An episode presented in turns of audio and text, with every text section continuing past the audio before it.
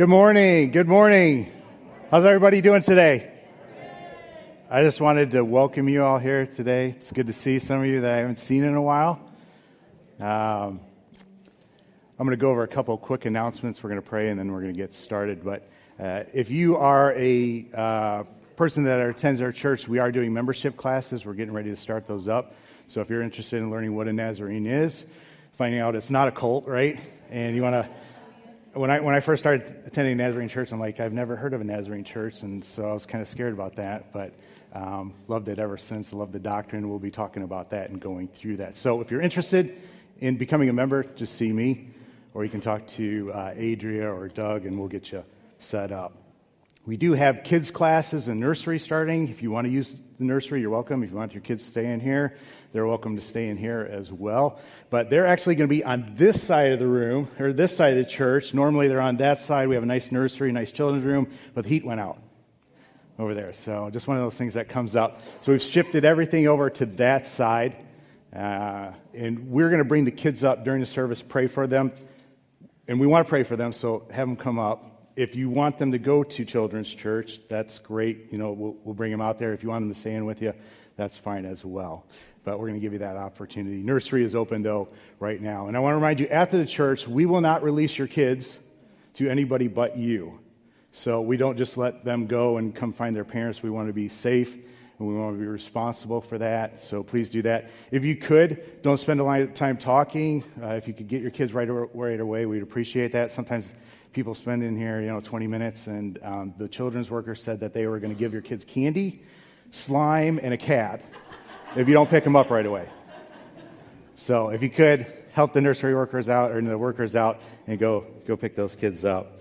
All right, um, you technical people right? So anybody that's younger, a younger person, right? There's some, some older people that are technical, but you technical people, would you do me a favor and share the stream that we have going on right now? If you go to Willard Naz, I'm giving you permission to get on your phones. If you go to willardnaz.org, there are three lines. That's a menu button. You click on that button. You go down. There's a Sunday live stream. And if you people listening in a chat would share the stream, we'd appreciate that. But you can go to the Sunday live stream. You go to Sunday live stream, and then there's three dots in the upper right hand corner. You click that, and you can share that to Facebook or to your social media accounts. But we just want to um, get the message out to as many people as possible and appreciate you partnering with us in that. But that's all I had. Would you stand with me? Needless to say, I'm pretty excited about today. Pretty nervous. But I'm excited to get to fellowship with you today. Right? It's been a while since we've seen some people. And um, I hope you're here to worship the Lord, though, above anything else, and to hear from Him, hear from His Word, and to be drawn near to Him. So let's, let's try to focus our minds on that, focus our minds on Him. He is the only one that is worthy of our praise, right? And would you bow your head and pray with me? Father, we thank you for today. Lord, I thank you for this opportunity. Holy Spirit, you have right away. I pray that you would do as you see fit, that you would lead people to speak as you want them to, and that we'd be faithful and follow that call. Lord, I pray that you'd use the, the praise and worship team to draw our hearts, to draw our attention to you. Lord, for we give you all praise and honor. Lord, you are the God of the universe. You created us. Father, we just we praise you and we thank you. Lord, the rest of the service is yours. Lord, our lives are yours. Lord, do as you see fit. Father, we love you and we praise you. In your name we pray. Amen.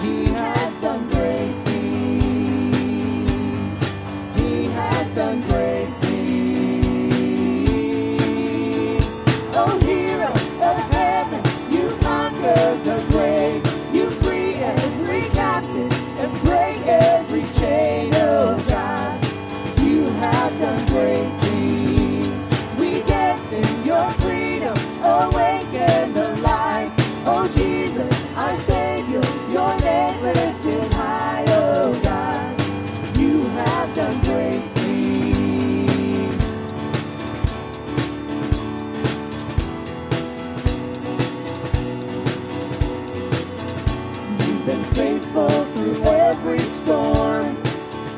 You'll be faithful forevermore. You have done great things, and I know you will do it again. For your promise is yes and amen.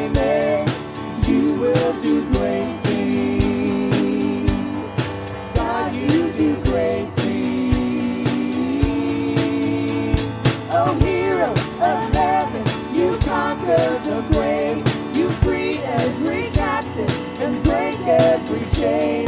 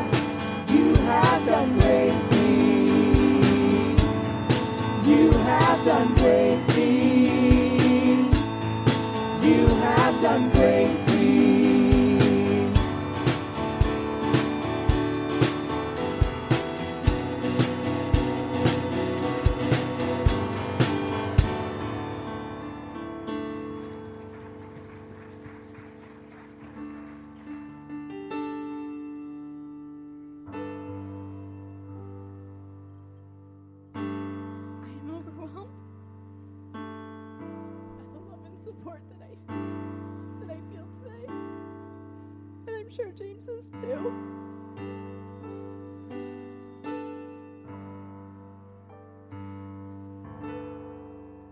But I hope you just didn't come here to support us. I hope that you came expecting, expecting a move of God in your life, to feel the Holy Spirit and His presence all over.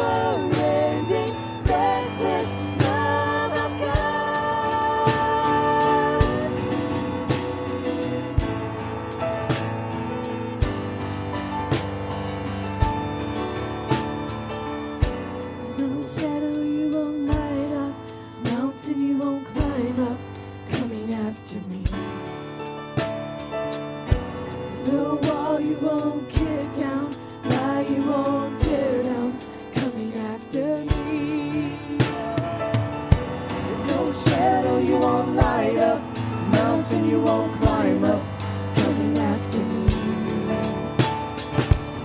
There's no wall you won't kick down, lie you won't tear down, coming after me. There's no shadow you won't light up, mountain you won't climb up.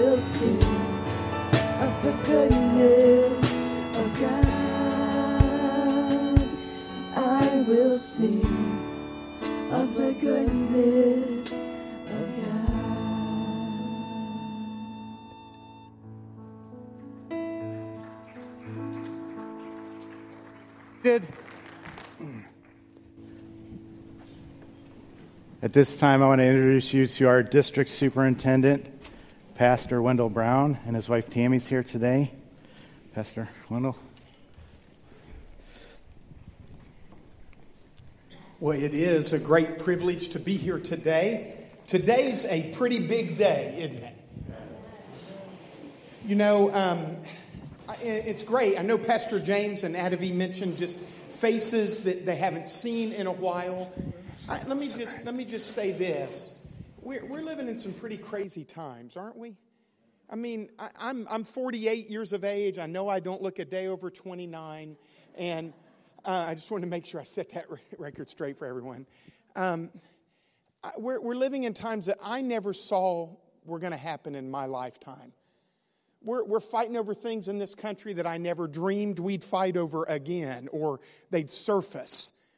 And the reality is, we need each other. Brothers and sisters in Christ, we need each other right now. And, and more importantly than that, this nation needs to see that there are still men and women in the world who call on the name of Jesus Christ, who live what they say they live. They need to see us in community, loving with compassion, and they need to see us as the body of Christ, showing that no one is ever beyond the redemption of Jesus Christ.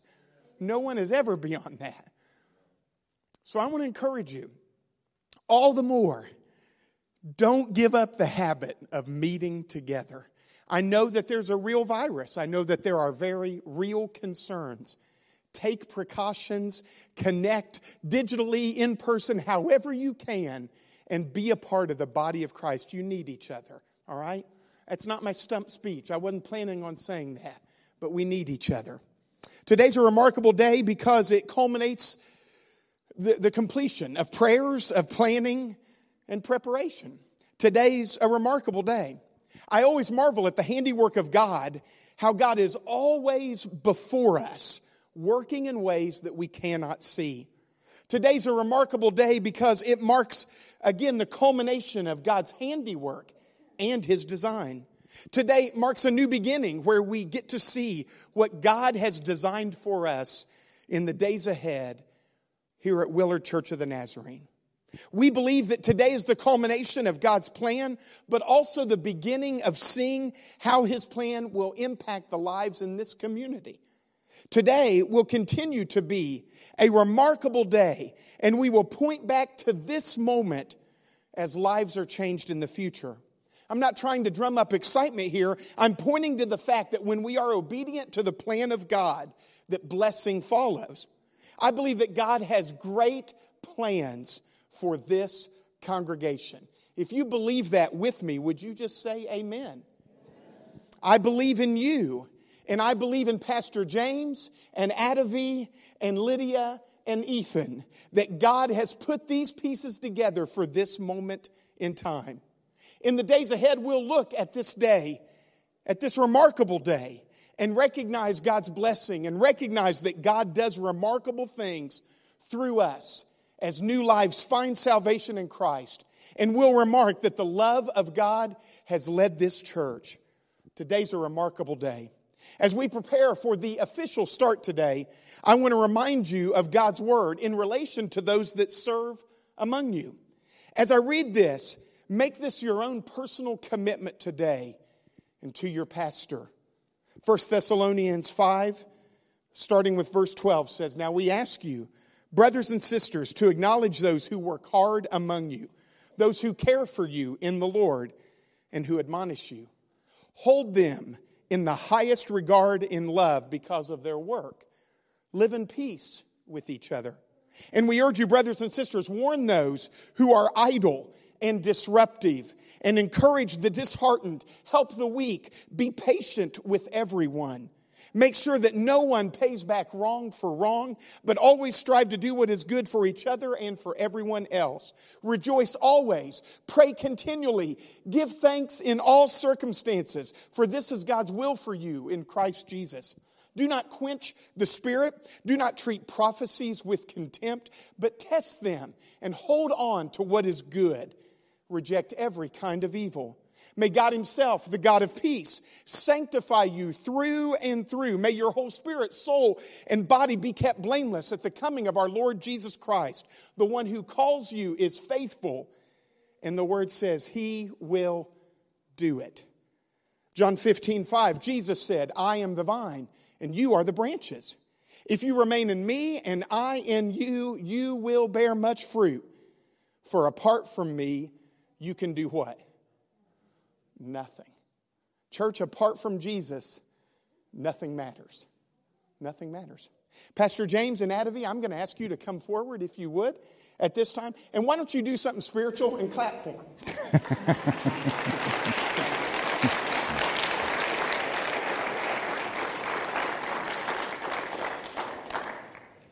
So, Pastor James and Adavi, it, today is, is uh, a day that maybe three years ago we never saw would be on the radar, but here we are. Yeah. And God knows exactly what He's doing, doesn't He? Amen. As your district superintendent, I want to celebrate your obedience to Christ, first and foremost.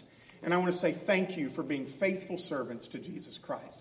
As we go through this installation this morning, there's some questions I want to ask you. So I'll let you refer to that and we'll get started. Okay? Okay.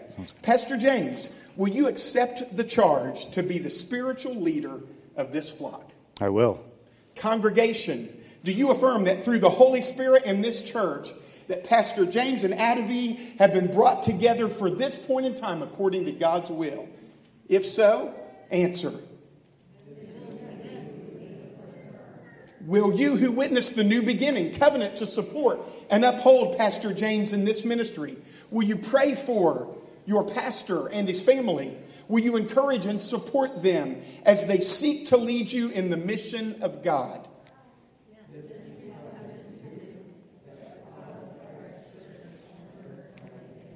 I'm going to ask the church board to stand, if you will. I'm going to ask you to do something spiritual here as well. And would you thank the church board for their wisdom in this process?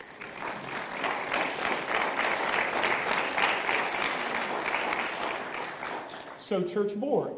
By the way, it's a whole lot better to see you in person than Zoom, by the way. Just throw that out. Church board. Will you, the church board of the Willard Church of the Nazarene, will you affirm that you are willing to be workers together with this pastor in the providence of God? Will you support this pastor with respect, loyalty, love, and fervent prayer? Thank you. You may be seated. Inasmuch as much as you are able, I encourage you as the body of Christ to give sacrificially of your means, so that Pastor James and you, the congregation, can give your full attention to prayer, to the ministry of the word, and ministry of outreach evangelism to the community in the days ahead. If you will do that, congregation, will you say, We will? Okay? And Pastor James, your covenant. In response to the gracious call of God and in gratitude for the confidence you have expressed in me as a church board and a district superintendent, I accept pastoral leadership of the Willard Church of the Nazarene. I pledge to you a stewardship of these resources and covenant with you to make ours a living, effective church that strives to reach the lost and broken of our community with the life changing gospel of Jesus Christ. Having committed yourself to this work, I charge you to care alike for the young and the old, the strong and the weak, the rich and the poor, and by your words and by your life proclaim the gospel of Jesus Christ. I will. As the district superintendent of North Central Ohio District, I now officially welcome Reverend James and Adavi as pastor and servants among you. As you, the body, the church body, and Reverend James enter into this new and solemn relationship of pastor and people, you will continue to have the prayers and the support of your district leadership. May God bless you all richly in the days ahead. I'm going to ask you now. Normally, I would have the board come and lay hands on the pastor and we'd have a word of prayer. But what I'm just going to ask you to do is, is if you will, I'm going to pray for them. And if you'd like to just extend your hand out to them in a, uh, in a COVID world, as, as, as just to say, Yay, God, we affirm this moment. I'm going to ask you to do that as we pray. All right? Father, thank you so much for this moment in time. Lord, uh, we believe that this is a spiritual moment because your Holy Spirit has gone before us. We believe that you've ordained this moment in time. We prayed and asked for wisdom, Father, both for, for Pastor James and Adavi, for the church, the church board, and we pray, Father, that your Holy Spirit will use this collaboration for your glory. We pray that lives will be changed. We pray that, that people who are lost in this community will come to find you. And we pray that the latter days will be better than the former days in this congregation. May your Holy Spirit fall. Would you unite this body to be truly the body of Christ? May the enemy never gain a foothold here. And so we confidently say that the enemy is not welcomed in your plan. Work ahead of us. Do your good thing, we pray, and we thank you for this blessed couple and family. And we thank you for this moment, and we give it to you. In Christ's name, amen. Amen. Thank you.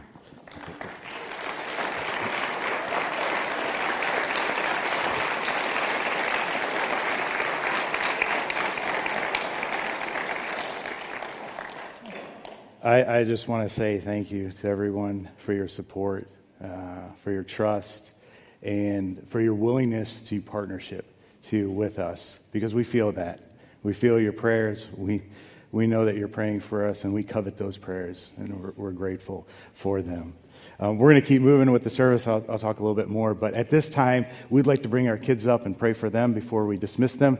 K through five, we're going to pray for them. Like I said, they can stay in here afterwards. We pray for them, or they can go with Nancy.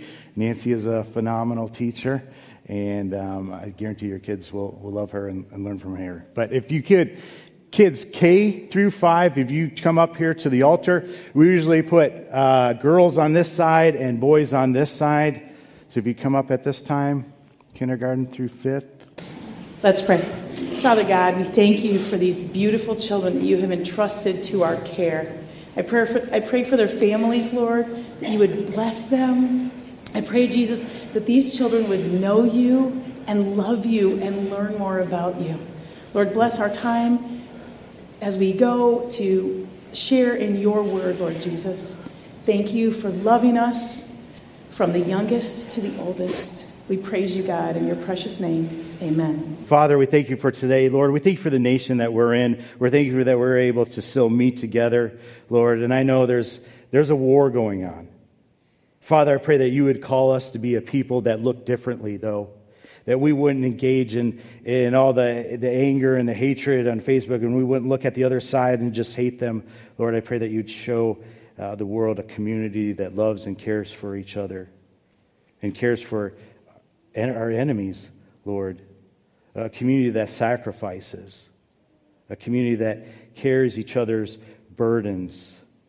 Lord, give us those opportunities. Father, I pray that you'd watch over those people that are deployed in the National Guard. I pray that there would be no riots, nothing happening, Lord, and that you just bring peace to our nation and call us to revival. Father. Lord, I lift up the people that have experienced deaths, the families that have experienced deaths, Lord, and will no longer see their loved one in the flesh, Lord. We pray that you would just comfort them. Pray that your spirit would be all over them. I pray that your spirit would be speaking through whoever's doing their funerals and the message, the gospel message would be preached, Lord, and maybe through those situations that people would come to know you. But Father, I pray for comfort for their families as they miss their loved ones. Lord, there is a lot of physical requests, physical ailments. Lord, I pray that you'd be in those situations touching people. Lord, I pray that you would use them. Use them maybe to draw people closer to you, depending on the severity that they think about their eternity, Lord. But I pray that you'd give them the strength and comfort to deal with them.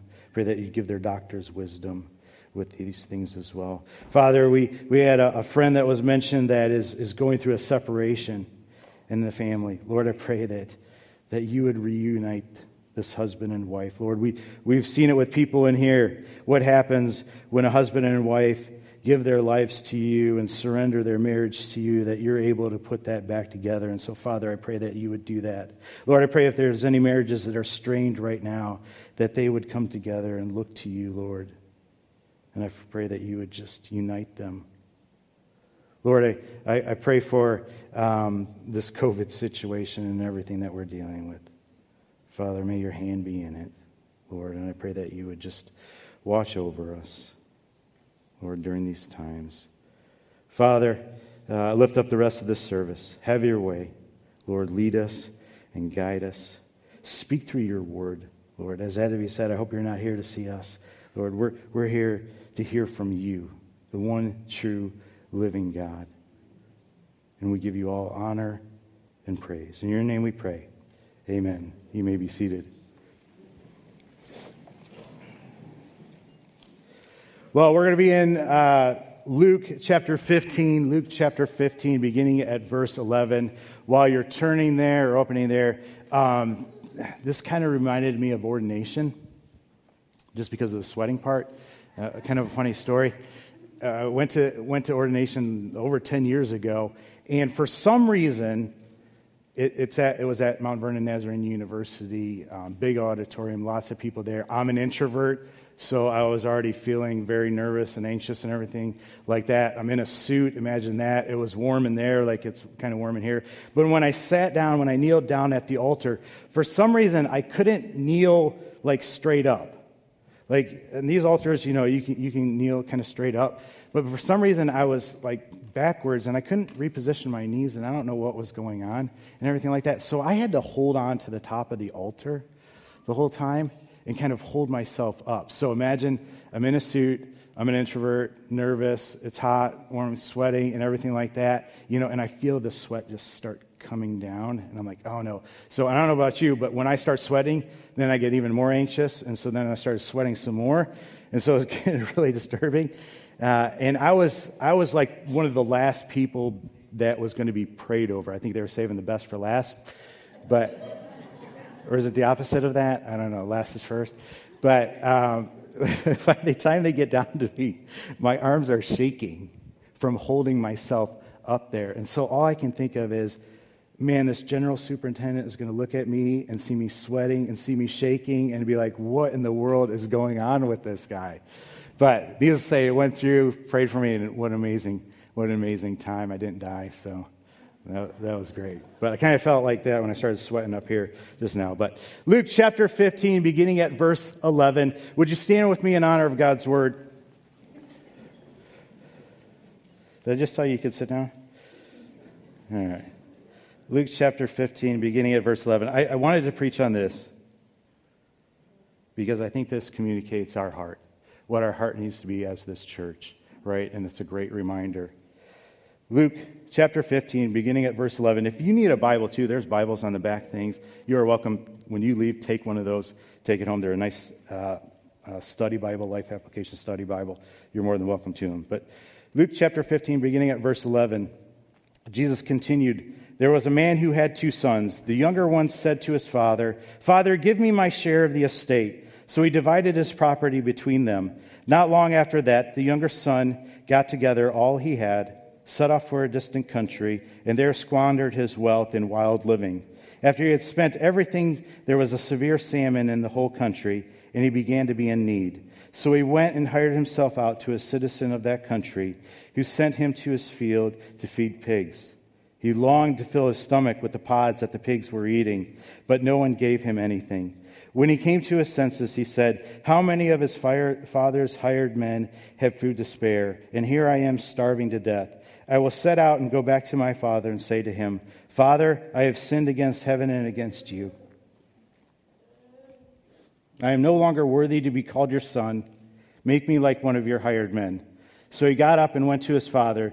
But while he was still a long way off, his father said, saw him and was filled with compassion for him. He ran to his son, threw his arms around him, and kissed him. The son said to him, Father, I have sinned against heaven and against you. I am no longer worthy to be called your son. But the father said to his servants, Quick, bring the best robe and put it on him. Put a ring on his finger and sandals on his feet. Bring the fattened calf and kill it. Let's have a feast and celebrate. For the son of mine was dead and is alive again. He was lost and is found. So they began to celebrate. Meanwhile, the older son was in the field. When he came near the house, he heard music and dancing. So he called one of his servants and asked him, What was going on? Your brother has come, he replied, and your father has killed the fattened calf because he has him back safe and sound. The older brother became angry and refused to go in. So his father went out and pleaded with him. But he answered his father, Look, all these years I have been slaving for you and never disobeyed your orders. Yet you never gave me even a young goat so I could celebrate with my friends. But when this son of yours has squandered your property with prostitutes, come home, you kill the fattened calf for him. My son, the father said, You are always with me, and everything I have is yours. Well, we had to celebrate, and be glad, because this brother of yours was dead and is alive again. He was lost and is found. Father, we thank you for your word. Lord, I pray that you would speak to us through it. Open our hearts, soften them, open our eyes and our ears so that we can hear from you.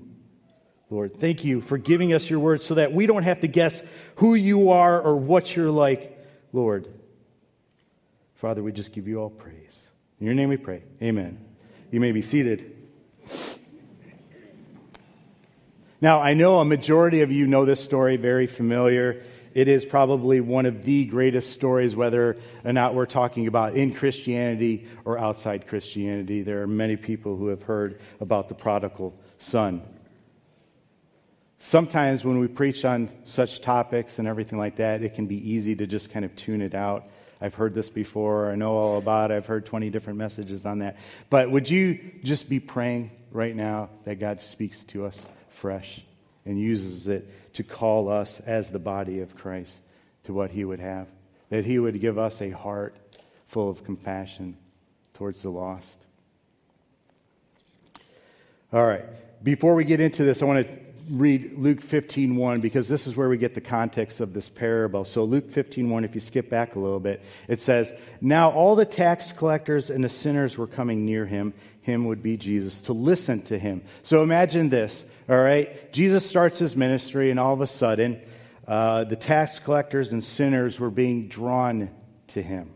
Jesus starts a teaching and preaching ministry. He doesn't hold anything back. His, his message is not watered down. And the so called worst of the worst of society are drawn to him.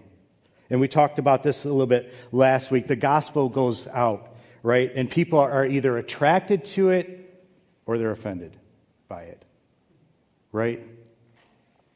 Isn't it awesome, though, to know that there is a God who draws people who are far from him to him. My friends, that gives me hope because there are sometimes I look at people and I think, oh man, they're so far from God. What hope is there? But they're only a gospel message away, right? They're only a conversation away. Let's never count somebody out or think that we're wasting our time when we get an opportunity to reach out. Let's never squander an opportunity where when we're standing next to somebody at the gas station or we meet somebody at the laundromat, or we're at work and somebody comes up to and just starts talking to us, to allow the Holy Spirit to lead that conversation towards Him, right? Those have been some of the best conversations that I've had, and they've all been led by the Holy Spirit. We partner with the Holy Spirit. He's reaching out to people. He's guiding the conversations. You don't have to worry about what you're going to say. Just let him lead. Just start the conversation. Hey, how's life treating you? How are things going? And see where he takes it. Don't look at somebody, though, and think that they're beyond the gospel message. Verse 2 Both the Pharisees and the scribes began to grumble, saying, This man receives sinners and eats with them. Now, if you don't know who the Pharisees were, these were the religious leaders or part of the religious leaders of this day. Scribes were like them. Their job was to record the scriptures, copy the scriptures six out of the seven days of a week.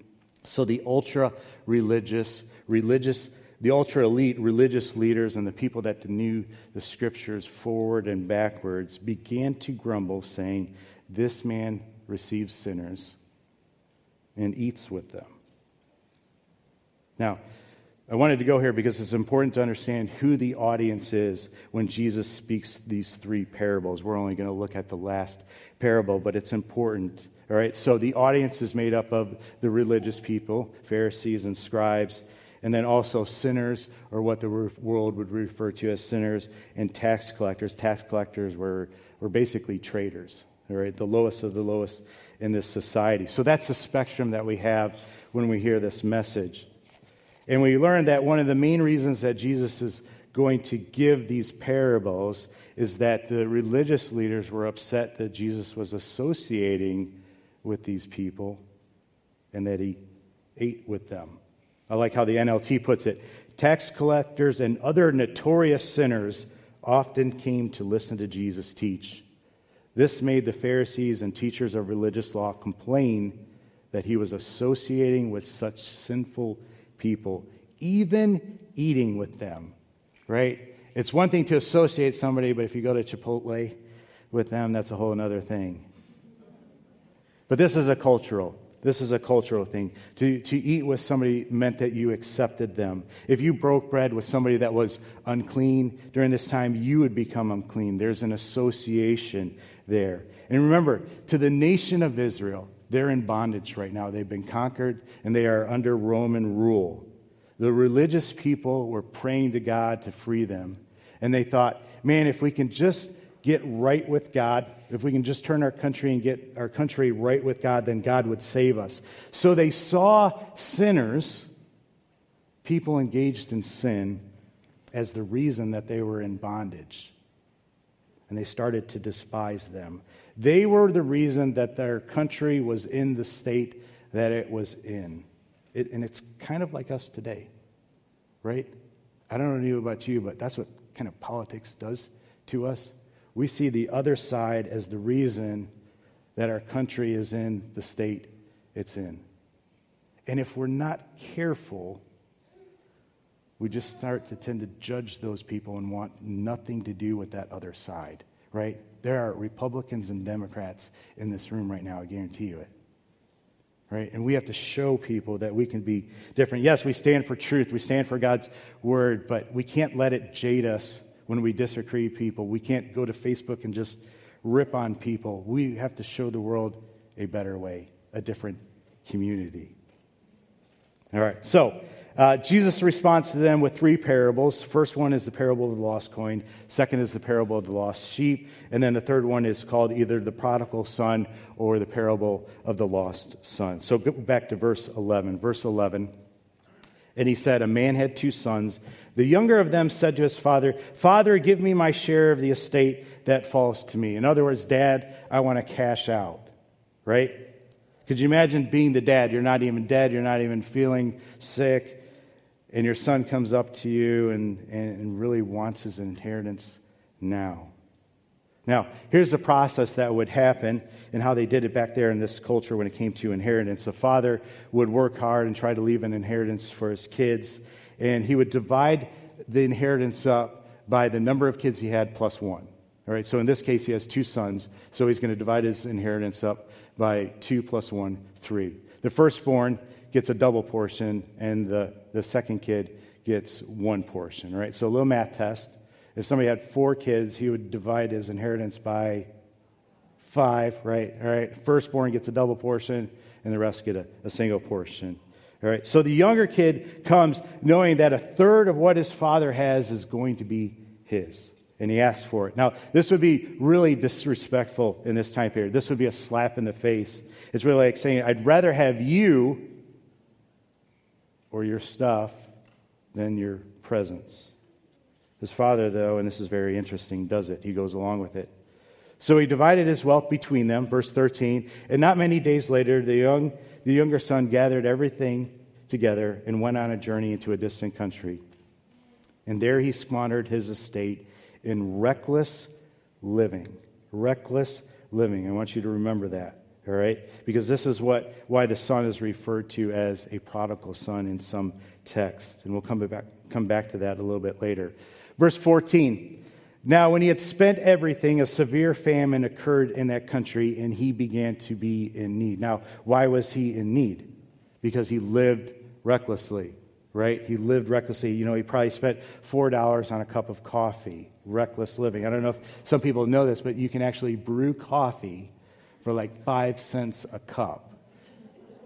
And before I point too many fingers, I, I will get um, those flavored coffees and stuff myself sometimes. But I only do it on Fridays. Lori can testify. I only do it on Fridays with the Facebook special.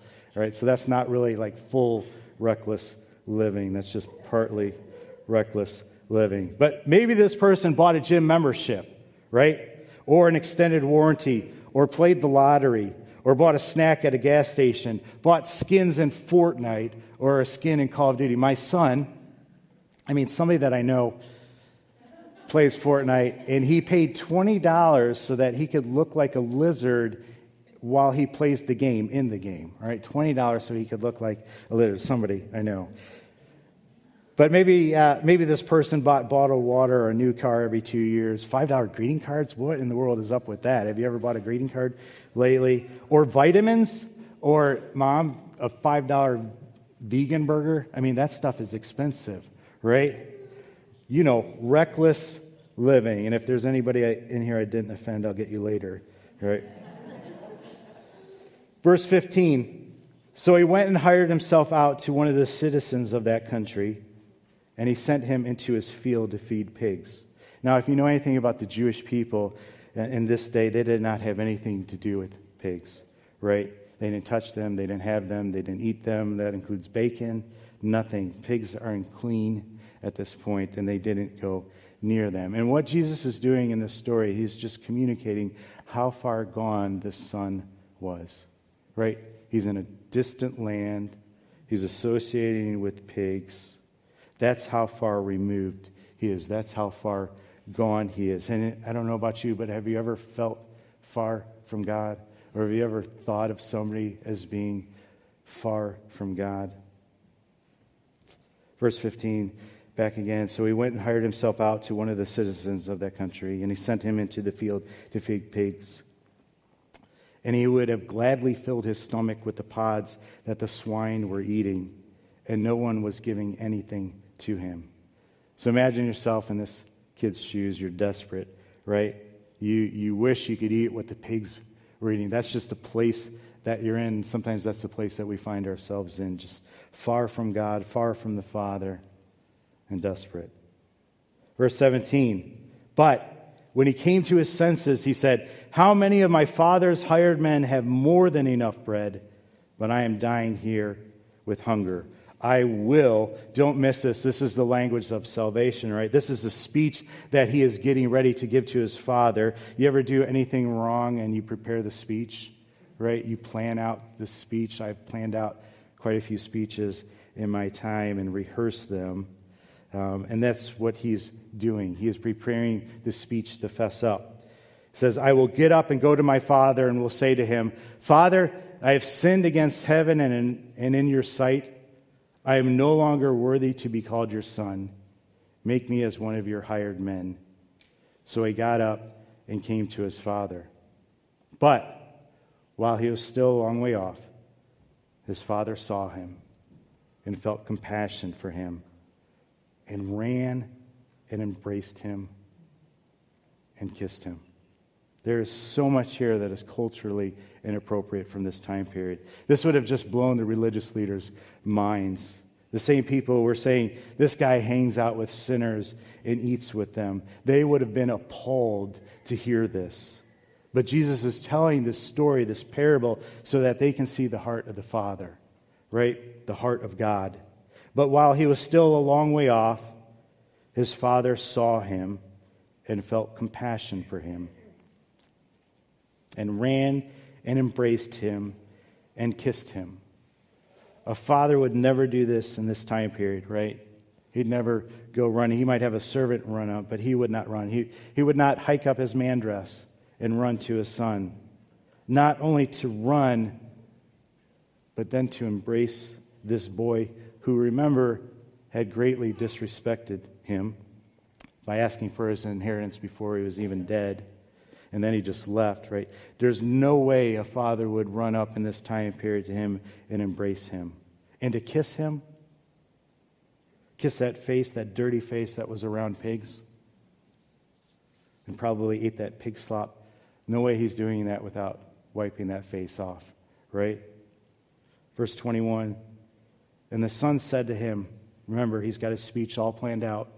Father, I have sinned against heaven and in your sight. I am no longer worthy to be called your son. And psh, the father stops him right there, right? Doesn't let him finish. Verse 22 But the father said to his servants, Quickly, bring out the best robe. Best robe right? Don't bring out that crummy robe that's in the back of the closet that's all full of mothballs and stinks and everything like that. No, bring out the best one. The best one, the best one would have been the father's robe. And put it on him, and put a ring on his hand and sandals on his feet. Do you see what the Father is doing here? There's something about this Father clothing his Son with a robe. God refers to this robe as a robe of righteousness, right? And he puts on a ring. That's, that ring signifies you're back in this family. It signifies you're in the right place. And put some sandals on his feet so he can walk around here like he belongs. So the Father is looking for him, sees him, runs to him, embraces him, kisses him, interrupts him while he's trying to apologize, right? The speech, and he puts the best robe on him, a ring on his fingers, shoes on his feet. And then watch this, verse 23. And bring the fattened calf, kill it, and let us eat and celebrate. For the son of mine was dead and has come to life again. He was lost and has been found, and they began to celebrate. Right? I'm going to tell you that would have been a great place for an amen. Right? Amen? It's a great story so far. It's a story that I want for our church. It's a story for, that I want for all of our churches that are represented here today. Right? I want us to have this heart. I don't care what you've done. I don't care where you've been. I don't care where you're coming from. I don't care how you smell, right? You can smell like pigs. You're welcome here. I don't care how dirty. I don't care if you wear jeans. I don't care if you wear a t shirt. You're welcome here to be a part of our family. You're welcome here to be a part of our family and get wrecked by Jesus Christ. Right? You see, it doesn't matter to me where a person is at. I just want to introduce them to Jesus and have Jesus flip their lives upside down like he did mine. A total 180. But then the older brother. Verse 25. Now his older son was in the field. What was the older son doing? He was doing what he was supposed to be doing, right? He's working. He's in the field. He's working hard. He's where he should be. And his day comes to an end. And when he came and approached to the house, he heard music and dancing. The party's already started. Get this. Here he is working in the field, doing the things he should be doing, and nobody comes to get him, right? To invite him to the party, to come in early, to take it off a little bit early and come in. Verse 26 And he summoned one of the servants and began inquiring what these things could be. And he said to him, Your brother has come, and your father has killed the fattened calf because he has received him back safe and sound. But he became angry and was not willing to go in. And his father came out. I love this because not only is the father, not only is God concerned about the younger son who's lost, right? But he's also concerned about the older son who, guess what? He's lost too, right? Remember the audience of this parable. The younger son represents the sinners and the tax collectors. The older brother, though, represents the Pharisees and the scribes. Both were lost. The father wants to reach them both. And listen to this. His father came out and began pleading with him. Verse 29 But he answered and said to his father, Look, for so many years I've been serving you, and I have never neglected a command of yours. Yet you have never given me a young goat so that I might celebrate with my friends. Back then, most meals didn't include meat, it was saved for a special occasion. And the fattened calf, that would have been the special occasion. A family would have invited the whole town out to that. This is a big celebration. And here the father used it on the son that disrespected him, not on the son that was faithful. And to me, that doesn't seem fair. And I've been in this spot. Church, I don't know about you, I've been in this spot, but it's easy to get mad at God when it seems like you're the one doing what you're supposed to be doing, and yet somebody else is being rewarded, somebody else that's not even doing what they should be doing. They got the nice car, right? They got the nice house. They got the good hair, right? Darn it. Amen, right? I tell you what, I've had some times where I've had a really bad attitude towards some people, towards some things, towards God, and I've been the older brother. It happens, right? Verse 30. But when this son of yours came, this is the older brother speaking, when this son of yours came, do you catch that? When this son of yours came, he can't even call him his brother, right? He's your kid, your son. There is real anger there. But when this son of yours came, who has devoured your wealth with prostitutes, do you know that nowhere in this account says that he did that? The older brother is just jumping to conclusions and making accusations about the younger brother. Do we do that? Do we ever make assumptions about people just by looking at them? You killed the fattened calf for him. For him. Not me, for him. Maybe somebody here has been working hard and doesn't feel appreciated. Doesn't seem fair. Maybe it doesn't seem fair that, that God seems to bless certain people and, and you're struggling with some things. Would you listen to the father's response, though? Verse 31 And he said to him, Son, you have always been with me. I don't know about you, but the times I remember with my dad are playing in a sandbox, right? And just the time, it was limited. It was, it was the time, though, that we took and spent together. That's what's really important, right? And that's what the Father says Son, you have always been with me, and all that is mine is yours. But we had to celebrate and rejoice. For this brother of yours was dead and has begun to live, and was lost and has been found. Amen? Can I remind you that there is a bigger picture called eternity? Can I remind you that having a relationship with the one true God is better than gold? Better than anything. This life is temporary, and hell and eternal separation is very real. Do you see why this parable needs to shape our culture? It needs to be what we're about. The bigger picture. If we miss this, if we begin to focus in ourselves, or if we begin, begin to focus just on what's temporary, things, we can become the older brother. We can be lost. This isn't the parable of the, the prodigal son or the lost son. This is the parable of the lost sons, plural. And we can't miss that. I wanted to look at the word prodigal. We think prodigal is somebody that is far from God, right? A backslider, person that has lost their way, but it really doesn't mean that. Prodigal doesn't mean backslider, sinful, or wayward, or any of those things. Prodigal means recklessly extravagant. Recklessly extra- extravagant, having spent everything. And remember in my version, it said the younger son had been living recklessly, right? Reckless living. So that's why in some versions the Bible calls the, this son as the prodigal son. But if we think about it, right? Wouldn't we call the father a prodigal as well? You see, the father welcomes his son, and he was reckless because he didn't hold his son's sins against him. He didn't demand repayment.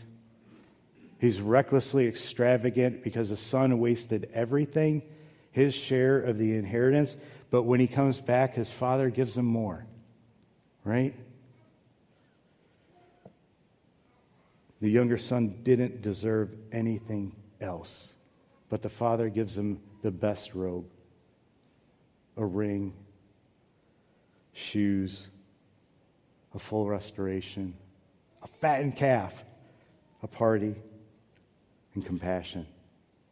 All that he didn't deserve. It's a reckless, extravagant love. Amen? What makes this story so awesome is that from this we know how our Father sees us in different seasons of our life, right? We get to see how God views us. We get to see his heart for us. 2 Corinthians 5:19 says, "God was in Christ reconciling the world to himself, not counting their sins against them." What God does that? right? You look at other religions, and it's all about you have to be good enough. You have to try hard enough. You've got to climb some mountain, and then maybe, maybe you'll get to God. But our God reconciles himself to us through Jesus Christ. Christ came to this earth, becomes flesh to save us. Our God makes a way so that we can get to the Father, so that we can have a relationship once again with the Father. Do you realize how recklessly extravagant that is? Jesus gave up heaven for us. He came down and served us. He was basically homeless. He laid down his life in the most humiliating, painful way that I've ever heard of. And he didn't do it because we deserved it. Right? The Bible says that we were still sinners. While we're spitting on him, while we're blindfolding him and punching him in the face and mocking him and saying, Prophesy, tell us who hit you. While we're hurling insults at him, while we're betraying him, while we're denying even knowing him. He did this for us reckless, lavish spender, prodigal. A prodigal can spend everything on themselves, or, like with God, they can spend everything on somebody else. He gave everything for us. It's, make, it's what makes me want to serve Him with everything that I have. Right? Romans 12 1. In view of God's mercy, right? Offer yourselves as a living sacrifice. Don't you want to dedicate your life to sharing the good news, the gospel? Don't you want to see people set free from bondage? In this passage, we talked about this. The younger son represents sinners and tax collectors, in other words, people that are, are far from God. With these people, there comes a point often, like with the younger brother, that they come to their senses and start looking at the Father, coming to the Father. There's people like that out there. There's, there might be people like that in here. And we need to be the Father. We need to be like the Father, looking for them, running to them, embracing, lifting them up, intertwining our lives with them, right? Having compassion on them, telling them that they belong, that this is a place for them. You know what scares me, though? I'm scared that our church might be filled with older brothers.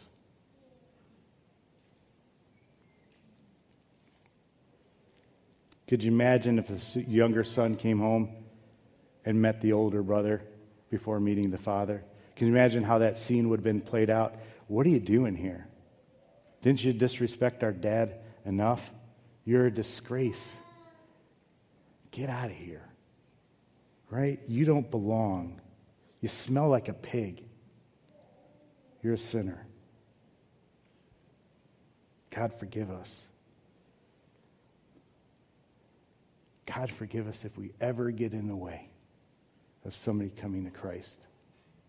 Right? This parable, this story is very interesting because it ends on a cliffhanger. It ends not knowing what the older brother chose to do. Did he come inside and celebrate with his younger brother? Or did he stay in his anger and stay outside? Jesus did this on purpose because it's a call to us. What is our response going to be?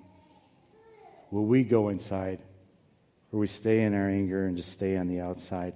This was a call. This is Jesus reaching out to the Pharisees and the scribes, right? Hmm.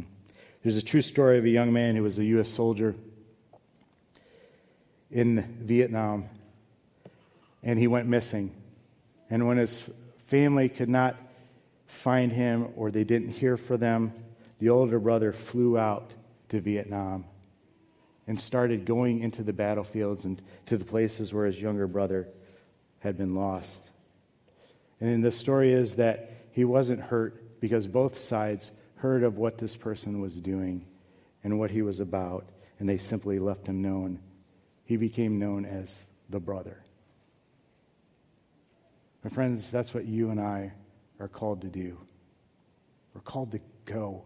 We can never be about, hey, let's invite people to church. I mean, that's good. I shouldn't say that. We should never be about that. But we have to be willing to go. Go out of this building. This is just be a staging area. This is just a building. This isn't the church. We're the church. We're the body of Christ. And we need to go out to a lost world and search for lost brothers and sisters, right? Would you stand with me? My friends, I want us to be careful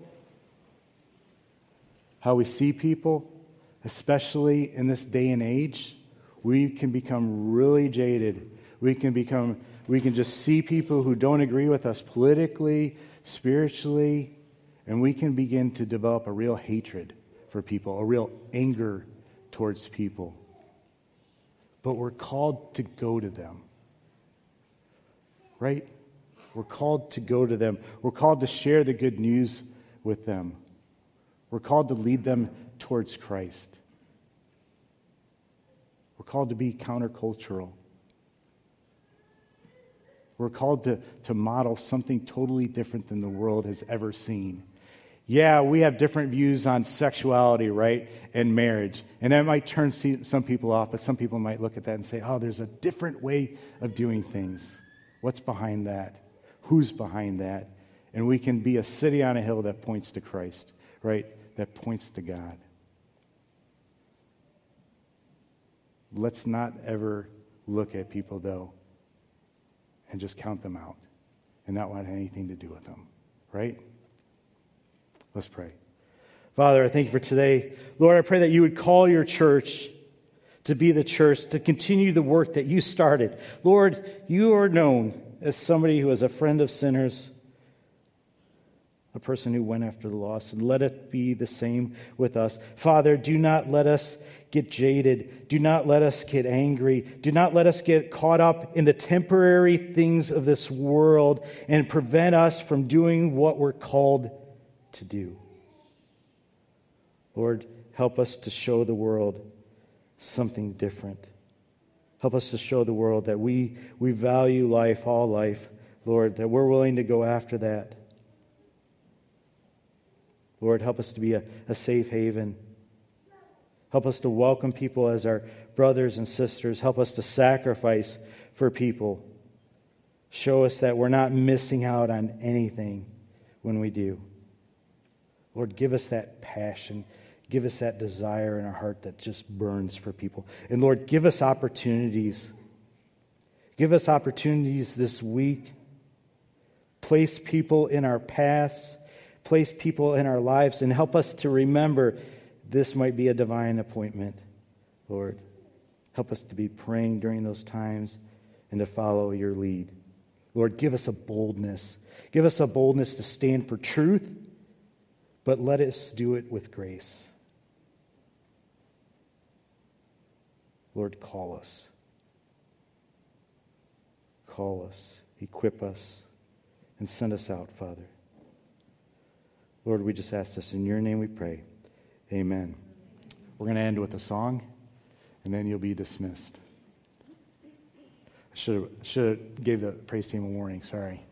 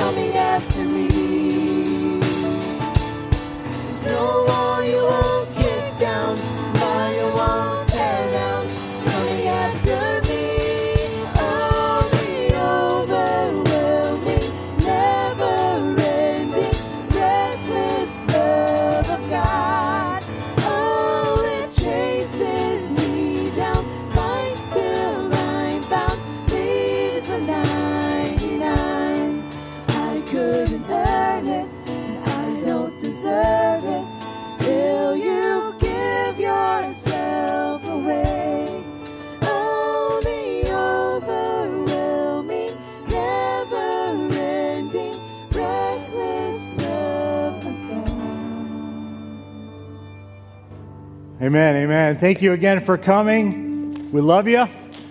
Listen, there's somebody in here, I bet, though, that needs to come to know their Lord and Savior Jesus Christ, and I'd love to talk to you about that.